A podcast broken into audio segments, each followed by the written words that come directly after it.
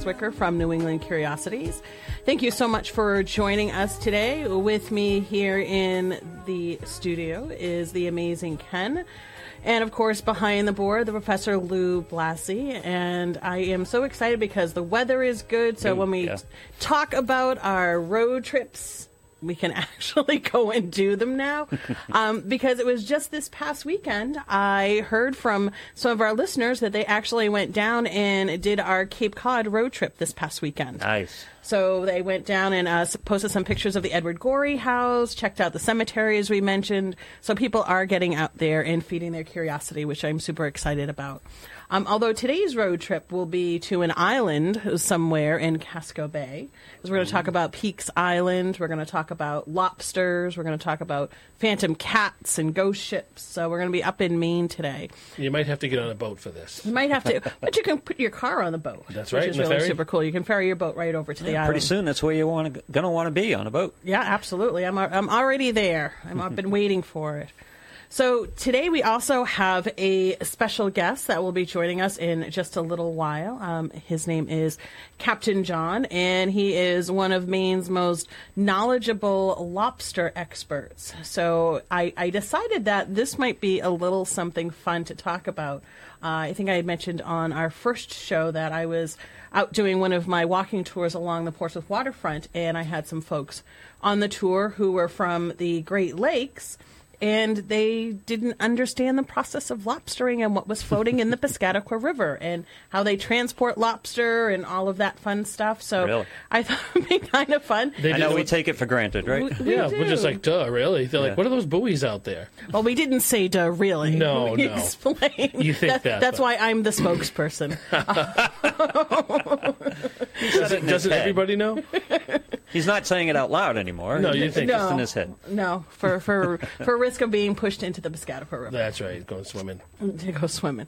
So we thought it'd be kind of cool to talk about, you know, what's going on with lobstering, all those neat questions about lobsters. And it was really kind of cool because we got to do some extra lobster research yesterday. We went to the Weather Vane, which is right around the corner from our house. It was So the, some delicious research. some. Yes. delicious research for the show. Um, it was actually the, the first weather vane that ever was opened in 1969 in Kittery, Maine, which is right around the corner from our house. so I said, Ken, we have to do due diligence for our there, show yeah. tomorrow.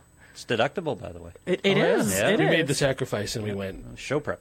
Well, it's it's funny because I actually had a gift card that I had received. I had done a speaking engagement a couple of weeks ago at the the country club in Nashua, and there was about 175 people, and I was the speaker on ghosts and folklore. And the woman who had hired me said, "Oh, here, why don't we give you a raffle ticket? It'll be fun." And the only raffle they had, I won. Oh God.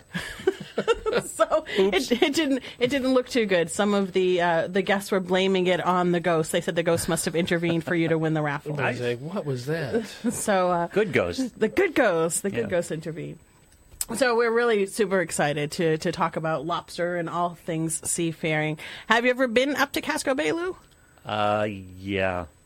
and taken the ferry? No. You have you have have you done any of the boat cruises out amongst Casco Bay? I'm trying to. The only islands I've ever been, and I'm not even sure if it's in Casco Bay. I got to go check the geography. Was uh, Vinalhaven. I spent some time on Vinalhaven. That's That- further That's out. further That's further yeah. up. yeah. Yeah. Yeah, Casco Bay is is Portland, Cape Elizabeth, and the Calendar Islands that are all there within the bay. I've ate at that. I've eaten at that oyster joint on the water. Dem- DiMillo's, I believe that's the No, restaurant. The one that's in the floating in the boat? Yeah. Yeah, it's DiMillo's or DiMillo's. Yeah. Yeah. Yep. So I guess I've been on the bay. Right at the dock. In, in in one form or another. That, Yeah. that counts. It does count. So um, I wanted to talk about Peaks Island a little bit, and I'll I'll post pictures of Peaks Island. Ken and I go out there usually twice a year, and you can take the ferry right over from Portland. You can take your car if you want, but it's a little it's a little island by comparison. It has just about a thousand people that are out there. Um, it's pretty seasonal, so when it's off season, there's about five six hundred people that are out on Peaks Island. It is part of Portland. They and winter on an island off the coast of Maine. they do. Yeah, year Hardy round. people. They they are they are. It's only a ten minute boat ride. It's it's one of the closer islands to to the mainland. Yeah.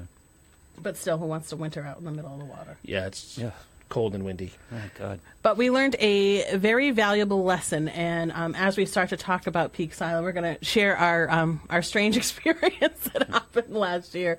Uh, we went out, and this is the first time we've gone out to Peaks Island on a Monday, and we usually like to bring our car so we can get around the island and see all the sights. And we uh, were sitting having dinner uh, overlooking the bay and looking across to Portland, and we saw the ferry come in, and we're like, oh, you know, we we got time. There'll be another ferry a little bit later, and we did not realize that the last ferry out was at eight o'clock, Oh. and we got stuck on the island. Oh, God. So we were, we were stranded like castaways. we were yeah, we were cast away on Peaks Island, so we had to sleep in the car. on the Really?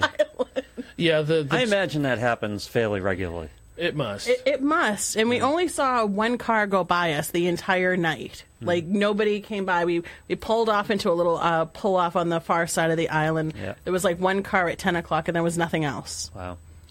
yeah, there's like two hotels on the island, and they were both booked, so we couldn't get a room. Yeah, I, yeah, I tried calling. I tried Airbnb. That didn't work out. So it's like, all right, so we're gonna we're gonna have to camp out in a little car.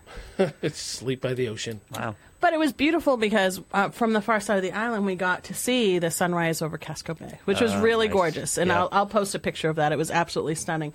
But um, we were we were in the little car. We have we have a big car and a little car, and unfortunately, we're in the little one. So we were, we, we felt like lobsters in a cage when we got out of the car.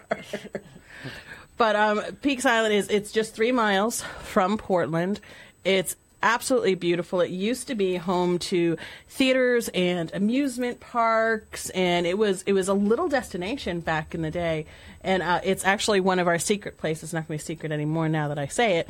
Um, it's actually one of our secret places to find sea glass because there are a couple of beaches there. And if you can imagine, over the years with the amusement parks that have been there, all the stuff that's been dumped out there. Yeah. So we found some really cool stuff. And then there's a side of the island that's a channel. And in that channel, you can imagine all the stuff that's been dropped. So we like to spend a lot of time out there sea glassing. There's only three restaurants on the island, and there's a lot of trails to go walking and hiking. There's a couple of great cemeteries in there. I'll post some pictures Yeah. of the burial grounds that are out there.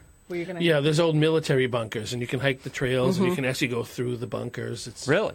it's pretty cool. They're just open? They're wide open. Yeah, they're wide open. What era military bunker? looks like World War World War II. II. Really? You can see where the you know the big gun mounts used to be, Yeah. all the bolts on the ground. Staving off that big Casco Bay attack. uh, the Germans. They were ready. they were they they were ready. Um, and it's funny, Peaks Island, as recently as 2011, has been trying to separate from Portland, Maine. They keep going through these succession efforts where they don't want to be part of Portland because I guess over the past 10 years, their taxes have gone up over 200%. Good for them. So they, they keep putting forth efforts. And I guess the Whether city. they do they want to attach themselves to someone else, or just want to be they independent. want to be independent. They want to be independent from Portland. That's So- fifty first state. Peaks Island. They're, they're even smaller than Rhode Island. yeah, way smaller than Yeah. Rhode Island. So the the last time they tried to separate from Portland, I found it pretty interesting that Portland put together a, a group of people to be a liaison to to the island. So the island also put together a group of people. As an ambassador to Peaks Island. Yeah, To Portland of all things. from, from Portland to Peaks Island. And so the group that had assembled on Peaks Island, after they felt they weren't getting results for a year, they actually disbanded. So now there is only the liaison from Portland. There is none from Peaks Island. So they very much are into like doing their own thing out there. Yeah. They're their own their own little place out there. Islands are their own little worlds if you've ever been out on islands anyway, so they, they do their own thing. Yep. You know, cars with no license plates, it doesn't matter because they don't leave the island. Yeah, really. Yeah, they don't register them. Golf carts everywhere. Well, and let, let me let me tell you because there was the golf cart incident that happened that made hmm. national news hmm. on Peaks Island. Uh-oh. Beginning in the summer of 2009, a 19-year-old summer resident offered free rides, tips only, to residents and tourists in his electric golf cart to help pay for his college tuition. The Peaks Island transportation system found itself losing business to an unregulated competitor with less overhead and took its complaint to the Portland City Council. And on August 16, 2010, the council voted 5 to 3 in favor of amending the city's taxi definition to include tip only services effectively regulating the golf cart taxi out of business. And hmm. this was in national news. Wow. So yeah, so it's, it's pretty interesting. It, it is, island life is very different out there, but it is an amazing place to go and explore. There's a lot of really cool nature out there. Like I said, the cemeteries are absolutely amazing. Very uh, 19th century. A lot of seafaring stories on the on the stones. Yeah. A lot of ship captains out there, um, and they're really cemeteries are really tucked away. You have to know where to find them. The first time we went out there, I mean, it took us hours, and we're just on this little island to find the main cemetery out there. It was out in someone's basic backyard, but it was Yeah. beautiful. It's up on the top of the island, pretty much. You go up this hill up the center of the island, and it's big grassy kind of field up there. So you have to go through private property to. Well, it's like it's like little dirt roads that look like they're someone's driveway. Right. And and that's a lot of Peaks Island, with the exception of the road that goes around the outer edge. As you get into the middle, like you don't even know where you are, and it's it's very it's it's got a lot of trees and a lot of nature. Mm-hmm. There's, there's a lot of secluded sections to Peaks Island. But So is that like a public cemetery or is it family plot? no, it's or? it's a public cemetery Yeah. for for the island. yeah. Yeah, there's a there's a right of way right up uh, right up to the gate. You can park right in front of the gate there and go in and, and check it out. So it's open to the public. Yeah. Is somebody maintaining it or is it? Yeah, it was very well maintained. There's a great set of iron gates to it, and So I'm guessing it's probably a Portland City Cemetery. Yeah, it, it well, it, yeah. There's a sign out there that says "City of Portland," you know, rules and regulations on it as you go into the cemetery. So it is Portland. But yeah, so our our drive today is to go up to Peaks Island. So all you simply have to do is take you know Route 95 up into Portland, and then go right down to the old port. And Casco Bay Ferry Line will be the way to go over. You don't have to take your car. Most people take bicycles. We take the car because we try to make the most of the island. But Yeah. if you don't mind walking or biking, it's really cool. Most of the the island is up on a hill too, so the view from there is absolutely amazing. You can buy a lot of little local made stuff, and one of the places you definitely want to go to check out out there is the Umbrella Cover Museum. It's a curious place. Umbrella cover. it's a museum. wicked curious place on the island. Umbrella cover. it's just the covers to umbrellas, not the umbrellas themselves. Just the covers. just the covers. So it's open just a few hours a day, and people send in umbrella covers from all over the world, and you can go in and check out the umbrella covers. And it's just, just this tiny little shack of a house. Mm-hmm. Wow.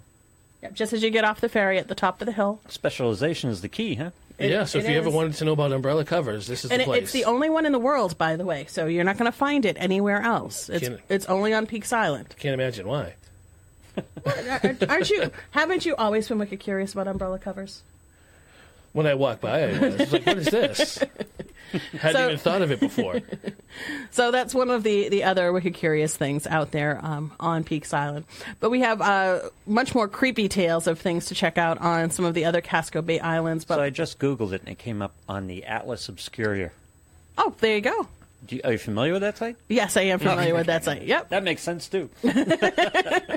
Yes, if it's obscure, I try to find out about it. That's our job, I think. That is, that is our job at New England Curiosities.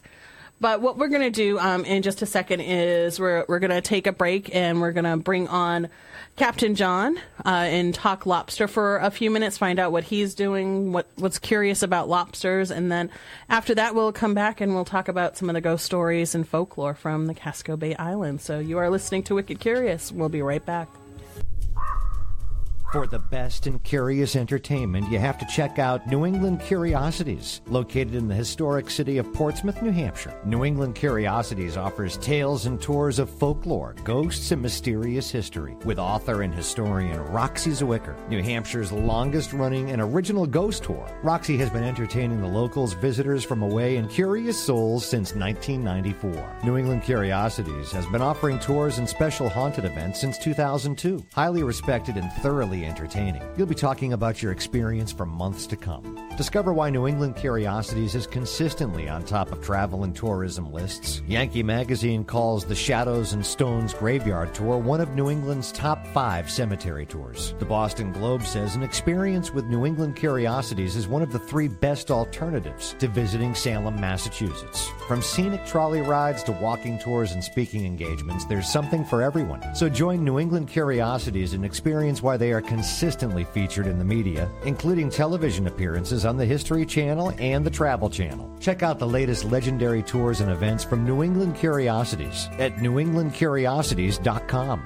And be sure to like New England Curiosities on Facebook. So we're going to bring on Captain John, who's coming to us from the Maine coast. Captain John, are you with us this morning? I sure am. Welcome to the show. And I'm wicked paying attention to all this. well, well, we wicked appreciate that. Thank you so much. Um, so last night I, I wanted to make sure that I was in the mode for today, and we went and we had some some lobster bisque and talked about lobsters. And I'm sure there are things that we don't know. We've had people come on our tours and they ask us about lobstering, and we know that you know you've been doing this forever with you know over 120,000 visitors you're talking to about lobsters and all that you've done. Tell us, you know, what it is that you do and and why should we should be wicked curious about lobsters, John. Well, of course, Maine's known for for lobster. Whenever you talk to somebody about Maine, lobsters comes in the forefront of their minds. And we've been fishing lobsters in Maine for well over 200 years now and uh, it is an interesting crustacean. Um, uh, you know, I have it. I used to have a tour boat that I took people out on, and I would haul traps and show them how it was done and explain the anatomy and the biology of the lobster. For example, lobsters, uh, their eyesight's pretty bad. On the other hand, uh, the big antennae that they have uh, on their heads are used for probing for for feeling. So they're they're mm. basically uh, tactile antennae, and then they have um, two little pairs in between the big ones that are called antennules, and that is the nose of the lobster. And they don't smell smoke or perfume like humans do, but every creature that lives in the ocean gives off a scent. It's a chemical scent, hmm. different proteins and amino acids. And by the scent, they're able to determine if it's prey or predator. Hmm.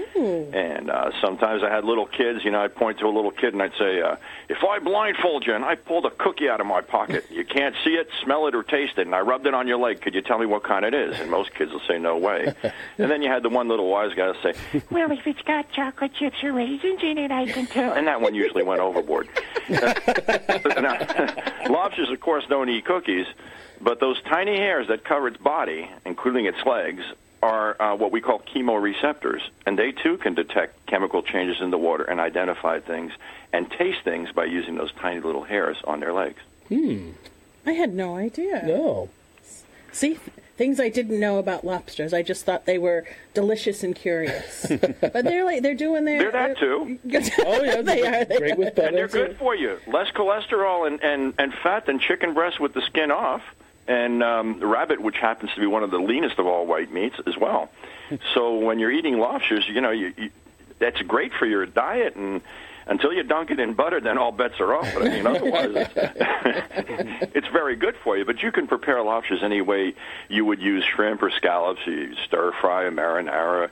Uh, there are a lot of ways you can prepare lobsters. Um, not have to add on that extra butter. Hmm. Well, one of the, the curious things I had heard um, on the seacoast where we are is at the Portsmouth Naval Prison that they used to give lobster to the prisoners there because it was so abundant. What, what do you what do you know about that? Like, uh, lobsters were were kind of you know the throwaway food when there was so much abundance. Oh, they were a throwaway food, and when they had big storms on the coast of Maine, the lobsters would wash up on shore, and they'd pitchfork them into carts and use them as fertilizer. So, hmm.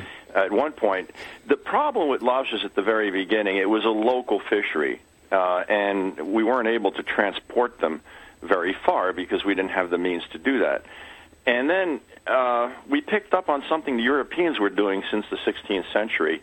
Uh, part of the, the boats that they uh, would haul seafood on the hull itself would be open to seawater, so they would put the seafood in that in that compartment, and they would be kept alive so they can transport them to, to long distances. And um, in the 18th century, we, we started to catch on to that technology, and we created these boats a little bit later on that we called lobster smacks.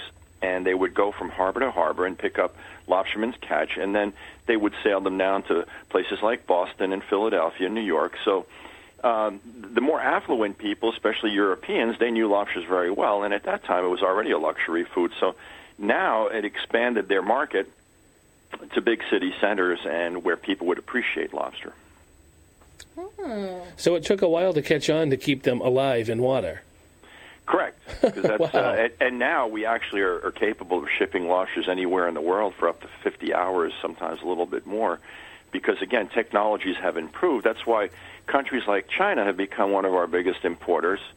Uh, right now, Canada imports uh, most of our lobsters here in Maine, uh, but now we're shipping worldwide to Europe, to China. I mean, places like Taiwan, uh, even the Middle East. Uh, we're selling quite a, a lot of lobster there as well. Wow. Do, do we know uh, any numbers, uh, Captain John, on the amount of lobsters that are, are just cultivated and, uh, I guess, shipped off from Maine?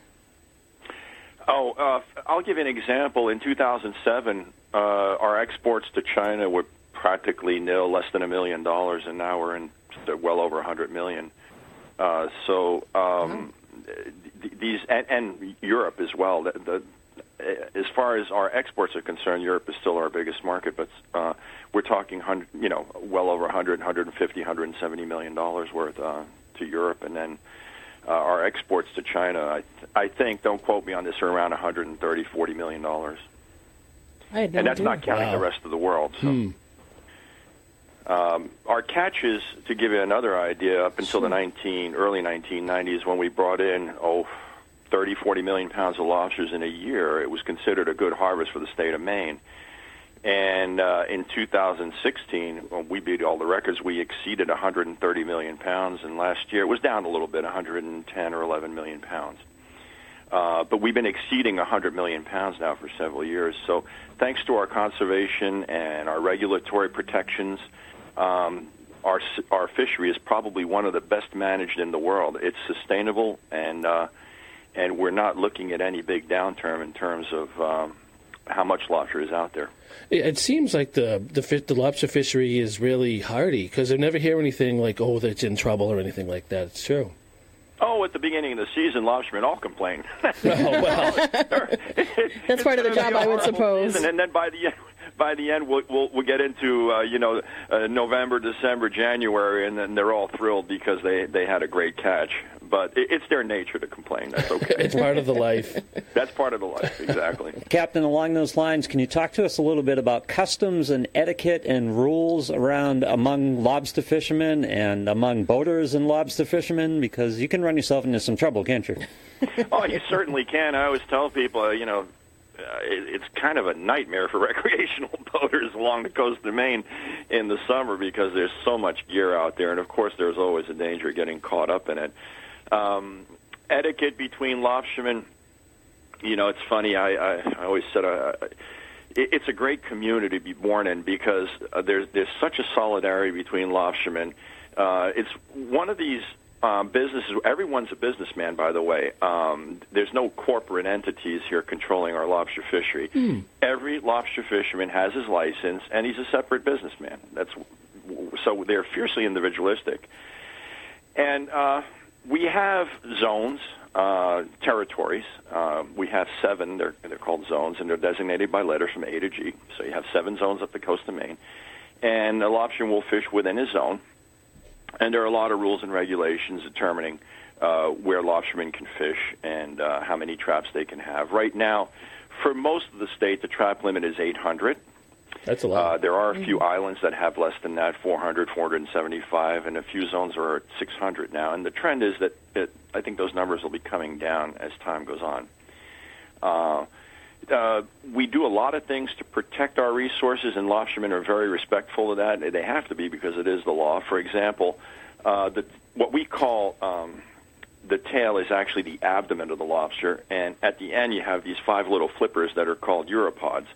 And the next to the right uropod, uh, if we catch a lobster that's carrying eggs, a female, we'll notch it. It's called a V notch. And uh, by law, we'll put it back, and then um, if the next lobsterman finds that lobster, whether it has eggs or not, if that V notch is in the tail, uh, they'll have to uh, release it, and that guarantees that we always have we always have enough females out there for the brood stocks to keep the eggs coming in. And uh, if you catch a lobster that's a female, no eggs, no notch, that one's fair game if it's a legal size. How many uh, offspring will a lobster produce in the season? Well, that's another thing. It takes in these waters, the warmer the water, as you go south, uh, they mature quicker. But for example, where we are near Bar Harbor, uh, for a, a female and a male to reach uh, maturity, a female will take six to seven years. uh, and then she'll have her first um, clutch of eggs. So it takes a long time. She can have anywhere between three to six thousand eggs the very first time. But the key is, out of three to six thousand eggs that are born, only three to six will survive to become adults, Oh, wow. which equals out to about one tenth of one percent. So that's why we have to be very, very careful. We have size limits.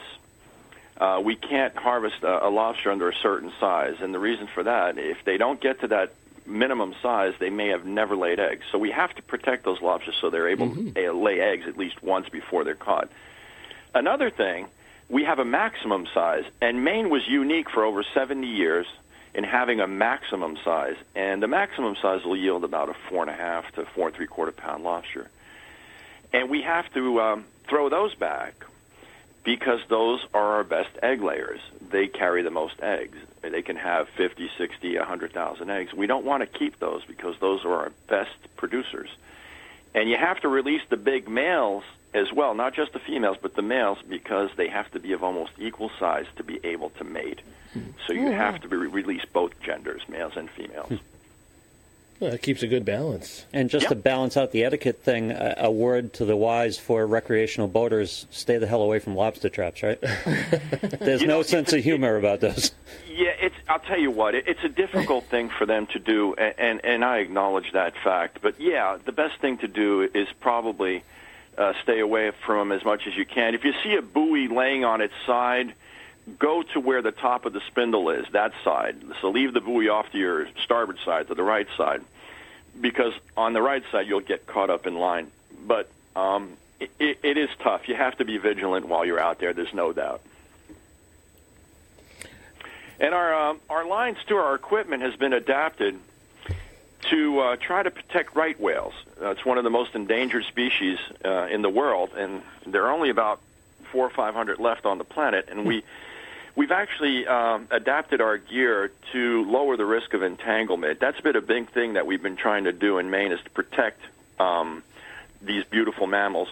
And um, we put in our gear uh, something called a weak link. So if the uh, the whale hits that line or that buoy at 600 pounds of pressure, it'll separate, and and that is better than having that line getting tangled around a whale and jeopardizing uh, the whale's life. And we've been very conscious about that, and we've actually been doing those uh, kind of things for over 20 years now. So we've because I know that in the news there's been a big talk about um, quite a few right whales were were lost this past winter, and most of them were north from us um, in Canada, uh, near near the mouth of the St. Lawrence River, um, where crab fishing is big. But in May, we've made a really conscious effort to try to avoid that at all costs, so that we don't uh, we don't jeopardize the longevity of, of that species. And we hope that you know, in time, right whales will come back. Oh, that's fantastic! I didn't even I didn't even know that yeah, there was that's such good a thing. though. Oh, we do a lot of good stuff. That's oh. great. Oh, besides, besides about bringing them claws. in. You know, you got to come here about claws. I mean, that that's the deal. Oh yeah, Yeah, you got that. that's the best meat. The claws. Okay. Oh yeah. Oh, Oh, yeah. absolutely.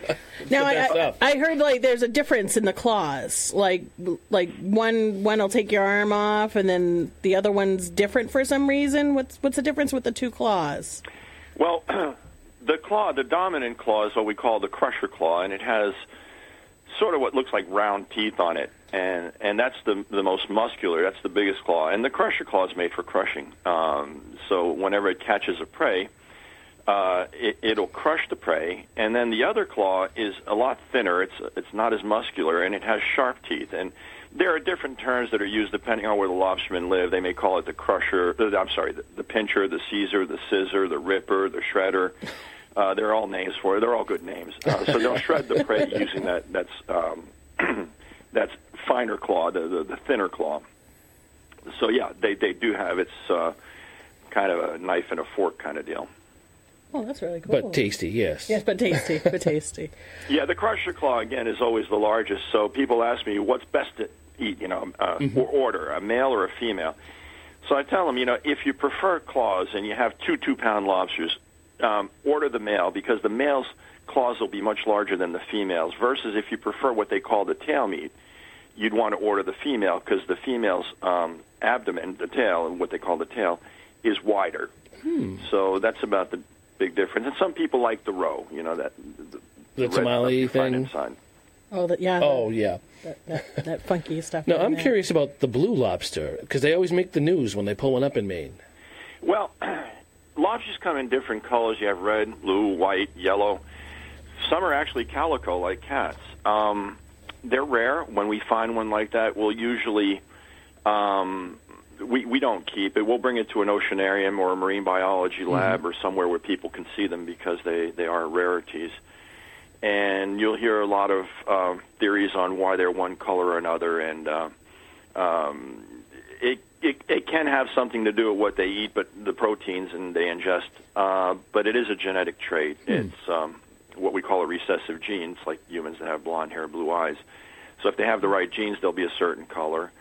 Uh, you can breed them to be a color. I've heard that there are marine biologists that actually can breed a blue lobster, depending on the, the proteins and uh, the, the nutrition they're given. But they're very rare. And again, we don't keep them. We'll, uh, some are really neat, though. They're bicolored. It looks like they were taped down the middle. They'll Yeah, orange on one I side, think I saw an black down the other, or two colors. And, and those as well. We'll, we'll bring them in so people can see them because they are oddities. Captain, I got a text with a couple questions. Can you eat the whole lobster after it molts like a soft shell crab? And what is a chicken lobster? A chicken lobster is just a smaller lobster, up to about a pound and a quarter. So they just uh, classify them as uh, uh, chick or select, uh, jumbo. Um, the uh, I've had that question a lot about can you eat them when they molt? No, because they'd be like a piece of leather. And I know blue crabs are so delicious when they molt. And the people who sell blue crabs have to, blue crabs have to be very, very judicious as when to sell them because a few hours after they molt, Yeah. uh, they'll start to harden up again. So there's a very short window when between the time they molt and the time they can sell them as soft shell. Uh, lobsters, you'll hear the term new shell or soft shell lobsters, and those are lobsters that have already molted, and you can tell it. You can tell real easily because if you pinch the carapace, and if you do that, do it very, very delicately because you can crack them very easily. The shell is very soft; they're very pliable. Uh, as the lobster um, gets a little bit uh, older, because th- this will happen within a few months between the time they're soft shell and they become hard shells. It's five, six months. Uh, you can't bend that carapace. It, it, it's very, very hard. But when they're soft shell, you can crack them open with your hands. You really don't need tools. What you will notice, though, is when you crack open the claw of a soft shell lobster, the muscle inside is very small because it'll take uh, a few months for that uh, muscle to fully develop into the new shell. Because every time they molt, they'll gain they'll gain 30 to 40 percent in in volume, in muscle volume, and about 11 to 15 percent in linear size. So it'll take several months for that lobster to fully grow into that new shell. Um, so that's the difference between a, a soft shell and a hard shell or an old shell. Is there one that you you prefer, Captain John? Now they've done taste tests. In fact, in New York City, they they've gathered some of the most famous chefs in the business, and they were given soft shell meat and hard shell meat blindfolded, and unanimously, the uh, chefs chose the soft shell meat. They find it to be more tender and sweeter. Um, but it's all a question of taste. I like hard shells, but a lot of people do prefer uh, the soft shell. On the other hand, if you're ordering a lobster and it's a soft shell and you have a big appetite, you definitely want to order a larger um, soft shell because again, there'll be less meat in the claws, but the meat is sweeter and more tender. Oh, that's fascinating. So, Captain John, how can people find you, and if they want to learn more, how can they connect with you? Well, I actually had a tour boat for 18 years that I ran in Bar Harbor, and I sold it in 2016 at the end of the season. And now I'm dedicating um, my activities to doing lectures on Maine's lobster fisheries. Uh, I do lectures for groups, um, seniors and business incentive groups, and uh, I go to culinary institutes. People want to learn where the lobster came from, how it was fished. Sustainability also is a big, um, big thing right now, big trend, and also. Um, I'm just going to mention this really quickly. This may surprise everyone. Is that 91% of all seafood that's consumed in the U.S., and these are figures that were given by NOAA, um, is actually seafood that comes from elsewhere. So the the nice thing about lobster, it's fished in Maine waters, so it's it's American, and it's delicious, and it's fished responsibly. So I talk about all these topics uh, during my lectures. So if they want to get in touch with me, it's uh, the website's um, Lobster Talk, all in one word, lobstertalk.com. And if they want to call me, uh, the area code's 207 963 2341. That's 207 963 2341. And if you'd like to have me come and do a lecture, and I do come dressed as a lobsterman with my orange overalls, my traps, my buoys, and my tools. And for larger groups, I do PowerPoint presentations. But um, it's about an hour long and it's interactive, so people can ask a lot of questions at the end of the lecture, and I'll answer all of them. Well, I know uh, you and I are in talks right now to have you come to our quaint city of Portsmouth to do an event uh, called Meet Me at the Meeting House that we're working on for the summer. I'm just working on getting the, the dates in check for that and confirming one of those with you. So we'll give you more information as that comes closer. But I'm really excited to, to learn more and, and to meet you and to have you in. So um, I, I, really appreciate you being on with us on Wicked Curious today. This was really fascinating. Mm-hmm. I learned way more than I intended on learning too, and now now I want to go for more lobster. oh, yeah. making, making me hungry. Now I'm hungry again. well, just don't awesome. forget the whoopie pie at the end of your yeah, lobster dinner. Oh, that, that is a Maine That's must. the key to a grand success right there. gotta have your lobster and you gotta have your whoopie pie at the end. I am a fan. Absolutely, Absolutely. great suggestion. Thank you. Okay, well this Thank is you. wicked fun. So, uh, guys, anytime you know, uh, I'm here, and if people want to get in touch with me, again, lobstertalk.com, and I'll be happy to to book as many lectures as I can with people that are interested in having me over. Awesome. Thank you, Captain John. Thank you. Have, have a good day. We'll talk soon. You as well. Thank you. Bye bye. Bye. But dun, dun, dun, for all the fun and excitement, we're going to get spooky now. Uh-oh. And we're going to get creepy now. And this actually comes from the book that could not be written, which is called Haunted Portland. Um, I wrote this book. Oh my God, it's over 10 years ago now. um, it was a really hard it closer. it, it was a really hard book to Nice. to write because there was I don't want to say a stodginess to some of the people that we talked to, but it was like A reluctance. Yeah, it was a reluctance. Yeah, I think that's a good word. It's like we're, we aren't haunted. We haven't been haunted. We're not going to be haunted. More than usual, because I imagine you, More than you run into one way or the other. The people who are embracing it, or people who are very reluctant. To. yeah, there was a lot But this more. was more yeah. more reluctance than you used to running into. Yeah, Yeah. unfortunately. However, That's we good, though. found enough to fill a book, and we You got to ha- work for it. That's the better stuff. It it is, and Yeah. and, and I, I really feel that was a, a nice little achievement for us. It was to really mine some of these stories out. That's why I do call this one of my favorite books, one of her favorite books, because we did really have to work for it. So we have a chapter in the book. It's called "The Legends of Casco Bay Islands." There's also a Casco Bay sea serpent. There's a ghost ship. So I wanted to um, briefly just share some of the Casco Bay Island uh, wicked curious stories. So I'm just going to um, pull a little bit from the book here, so you can sit back and maybe tuck into a, a lobster roll. just watch out for that crusher claw. So the Casco Bay Islands are romantic, mysterious, and are steeped in legends and lore. The native people called the bay Aucocisco, hmm. which means the place of the heron. The Native American presence is recorded in the shell mounds found on the shores of many of the islands. Casco Bay Islands were originally named the Calendar Islands by explorer Captain John Smith, who we talk hmm. a lot John about. Smith again. Yep, down along our seacoast as well, in the 17th century. As he thought there was an island for every day of the year. Today there are about 220 official islands in Casco Bay. So close, but not quite. So so very close. Oh, he had other things to do than count. This is true.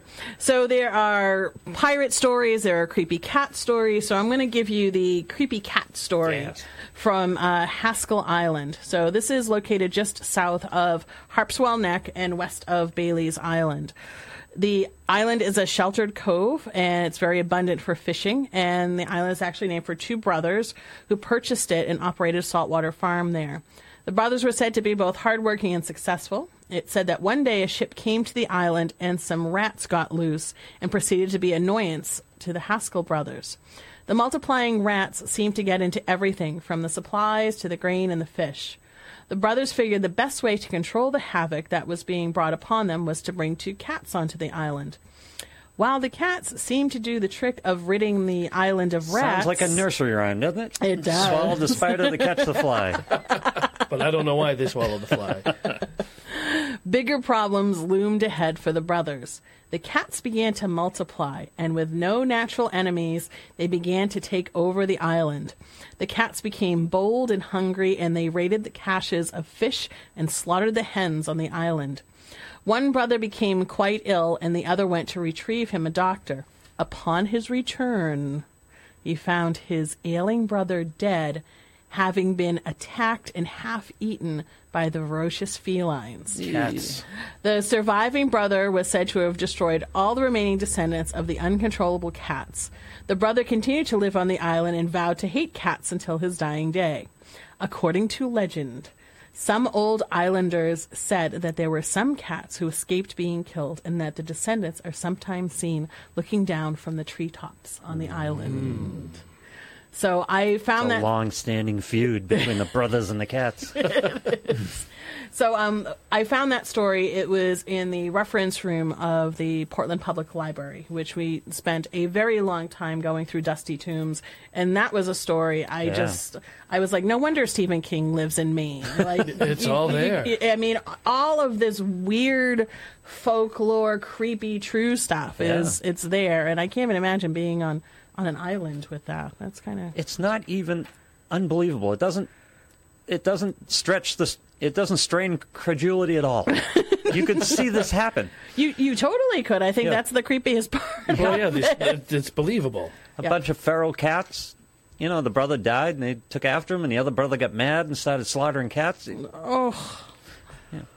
Well, not like they had Netflix or anything. no, no, that is true. No, that's one of those truth is stranger than fiction. That- yeah. Speaking of truth is stranger than fiction, let's tell you about the Casco Bay sea serpent. And we have we have sea serpents all along the southern Maine coast. There's another one that's seen off of Wells, um, in addition to, to this story. So this is a, a separate story from the one in Wells. So during July in, of 1818, a long beast, air bunnies, was reported in the waters not far from Portland Head Lighthouse. Which, if you haven't gone to Portland Head, you must go. Amazing. It's absolutely amazing. I was very lucky to do two seasons of ghost tours at night at Portland Head. Um, unfortunately, it just it got to be very difficult to navigate trying to figure out how to keep that going. So the captain of this vessel was certain that he had seen this beast raise its head out of the water at least 30 to 50 feet Holy cow! And the ghastly creature was seen heading in the direction of the lighthouse. An account by Ole Michelson of Portland said that he encountered the creature in June of 1958. Michelson was born and raised in Denmark and had come up to Maine in 1923. Accompanied by another man, he woke up early that summer morning to go fishing in the waters off of Cape Elizabeth, about one and one quarter miles south of the Portland Lightship. He described seeing what he thought was a submarine, but upon a closer look, he discovered that he was seeing a live creature. The tail of the creature had surfaced over the water, and the serpent dove down under the water several times. He went on to say that the creature appeared to be well over 100 feet long, and it turned to look at the two men in the boat. As quickly as the creature had appeared, it turned away, and his companion and him saw it heading southeast through the mist. They said it most likely was attracted to the sounds of the Portland Lightship's horn. Watching the creature in Casco Bay for 45 minutes, both men were certain they had encountered a sea serpent. Wow! Not just a sea serpent, hundred feet of sea, sea serpent. That's pretty big. It Was That is attracted to the horn? Maybe it was like a mating call to it. Just I, I, what's it this does, all it, about? I, I don't. It Just doesn't. curious, It doesn't say that. So draw your own conclusions. Well, this there, would be Ken. important information because you don't want to go attracting sea serpents. yeah, don't have the wrong kind of horn. Yeah, I guess not. No. I don't know. You want to track lobsters, not sea serpents. That's right. Um, and let me uh, give you one more from the Casco Bay Islands. I, I cover quite a lot of islands in here, um, such as Jewell, Cliff Island, um, Great Chebeague, Bailey. There's, I mean- every island, of course, has its its little bit of folklore out there. But I think I don't know, Lou. What do you think? A good pirate story? Oh yeah, we need a pirate. Story. We need a pirate story. It'd be the pirates or mermaids. One of the other. So we'll we'll take it to Cliff Island, and it has 75 year-round residents. And there's lots of ledges on cliff islands as it overlooks the Atlantic. And this story was uh, actually going back to the time of mooncussers. And it was Mooncussers. mooncussers. So it was said that because of the moon's rays as they mirror and enhance light, that sailors could see very well on moonlit nights, and even when the moon was partially full. So, Yep. therefore, decoy lanterns would not fool experienced mariners under these circumstances. Oh, As such, when mooncussers' deceptions did not succeed, they often shouted, "Cuss the moon into the moonlit night." So that was a bad time for pirates. it was a bad time for pirates. the moon was relatively full. So Captain Keefe was thought to be a smuggler and a pirate. At one time, he was the lone occupant of the island, and during storms, he would fasten a lantern to his horse's neck and ride back and forth across a narrow stretch of the island in hopes that he would lure passing vessels to their doom on the treacherous reefs. Ships that were hoping for shelter from the storms became wrecked on the island with no escape, and oftentimes the crew would fall victim to the combination of the perilous shoals and the unrelenting weather. Captain Keefe would make sure that there were no survivors, and he would bury the bodies of the unfortunate sailors on a grassy knoll near a deep ravine. And this area has been come to now known on the island as Keefe's Garden. Keefe would then salvage the ship's Garden, I like that. Keefe's Garden. Plant, planting them in his garden. Planted Poetic. him in his garden. Very poetic. He would then salvage the ship's cargo and any valuables he could find, making for a very unique way of life. And then, after his mission was complete, he would return to his log hut, awaiting the next storm. And I also thought that it was interesting to note that one of the island's claims to fame is that it was a location of the movie The Whales of August, which was filmed in 1986, starring Bette Davis. Hmm. So there's a little bit of history out there on the island, as well as a, a garden of the dead planted by a pirate in a mooncusser. Keefe's Garden. Keefe's garden. So no one's ever thought to excavate that or anything? I don't. Do you want to excavate a whole bunch of dead I don't- people? I don't Like, know. If you want to know, I, well, I get. Well, where's Edward Rowe Snow for this? He'd do it. He would do it. He would do it. He, he would have Yeah. gone out there. yes. And then a ceremony or something. I can't even imagine. We're, we're sorry for your passage. We're going to dig you up, say a prayer, and then put you back That's in there. right. Like, what are you going to do give with him him? headstones. Yeah, give him A little, little holy water and yeah. Yeah, you Yeah, know, there's blessing. Some, some sort of blessing for their untimely death. Yep. So, Casco Bay Islands. Again, you can get a, a great look at them should you take the Casco Bay Ferry, which does tours. You can go out to Portland Head. They'll bring you out and bring you around. And the cat is running, so to speak, right now. The other cat. Oh, the cat. Yeah, the boat. the- if you Very different cat. Yes, it's a very different cat. That was my lead into that. Yeah. So if you want to take the ferry, of course, up to Nova Scotia, it is running again from Portland. Oh yeah, the, Portland. the cat ferry. Yeah. yeah, the cat ferry. the high speed cat. Have you done that? We haven't. Um, we were actually we had been planning on going on the previous cat that was there, and then they went belly up. And I don't mean the boat, but they actually went belly Yeah, up. luckily it didn't sink. Luckily, it Yeah. didn't sink. So that Not the greatest nomenclature No. in the boat business. yeah. so unfortunately that boat was shipped off. It's now I think I think we saw it was in Japan now. Yeah, the one they were using. Yeah. So now there's there's another one. So we do want to take it, but you have to have your passports and everything in check Yeah. to go do it. But we want to go and, and check it out because because Ken has family up. I have in- family and relatives from the uh, Lunenburg area up by Halifax. Yeah. Okay. So that's where my Zwicker family came in in the mid 1700s, and then they migrated down into America. Family members you're close to and aware of, and you guys know of each other, or No, not really. Yeah. But my grandfather, my father's father, was up there and moved down here. yeah. Oh, it was kind of cool because I was um, doing a talk last year, and a woman had come down. She does tours in Lunenburg, and she says the whole reason why she's I came to take this tour is because your last name's Zwicker. Oh. She says Zwicker is all over Lunenburg, and the you know the fisheries up there, and all the businesses up there. So she said I wanted to know if there was a connection, just because I do all the tours up there. So it was really kind of cool that now we're like we're really pushed to go up there. Now we have a connection to learn a little Yeah, bit so more. I can't wait to get up there and check this all out. Yeah, you gotta me too. go. Like Zwicker Town up there. Yeah. So, so I'm really not quite called Zwickertown, but okay. You may have an inheritance up there or something. That's what I said. That's what I'm State. hoping. Yeah, Yeah. Yeah, there's going to be something there. Yeah, there's even a uh, a uh, two-masted schooner called the Sherman Zwicker that was built in uh, Lunenburg. And Are you it's related now- to Sherman Zwicker? Do you know? Um, I could be. Yeah. They the group, just a group of the family came over, and then some more came over, and then some more. Wow. Um, the, the boat's now a restaurant in New York City. Get out. Yeah, they sold it. It used to be up here at the uh, museum. What, what was the museum called? Wh- which museum? The Museum of the Atlantic or something like that. Up oh here in, yeah, um, we, yeah, we've on got the Kennebec pic- River. Yeah, we've got pictures of it. I was saying along the Kennebec River. Yeah. We saw it. it was beautiful. Oh yeah, I'd have to. So I just that want to obtain Yeah. this Yeah. boat. It should be mine. I think I want the boat. Should at least have a reservation. That's yeah, you know my own seat Discount booth. twenty percent off or something. Free dinner. Free dinner. There you My go. great great great grandfather built this damn boat, Exactly. or bought it, or whatever.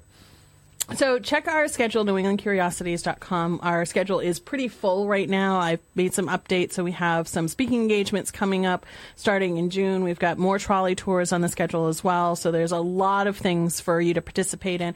But I will say if you are interested in coming out on some of our tours, definitely reserve early. We've had some folks that have been a little bit disappointed to find out that some of our tours are already sold Oh, out yeah. for Memorial Day weekend. So if you're coming Reservations up, yeah. recommended. Yeah, Yeah, especially if you're traveling here, you definitely want to book ahead. Yeah, because we're we're already booked out for a They lot of sell tours in in just a month. Memorial Day weekend is in just a month. Wow. So, yeah. so you definitely want to get on there and make your reservations. You want to find us on Facebook as well. A little bit later, I'll um I'll post some pictures of Peaks Island and I don't know maybe a, a picture of the. Lobster bisque we had last night, in case you're interested. There's a nice steaming bowl of nice steaming bowl of check bisque, out. There you and of go. course I had a Bloody Mary with it, which is you know just as interesting as well. Nice. But thank you so much for listening to Wicked Curious today. Uh, we welcome your questions, comments. Go right ahead and let us know. And for now, this is Roxy inviting you to always be wicked curious.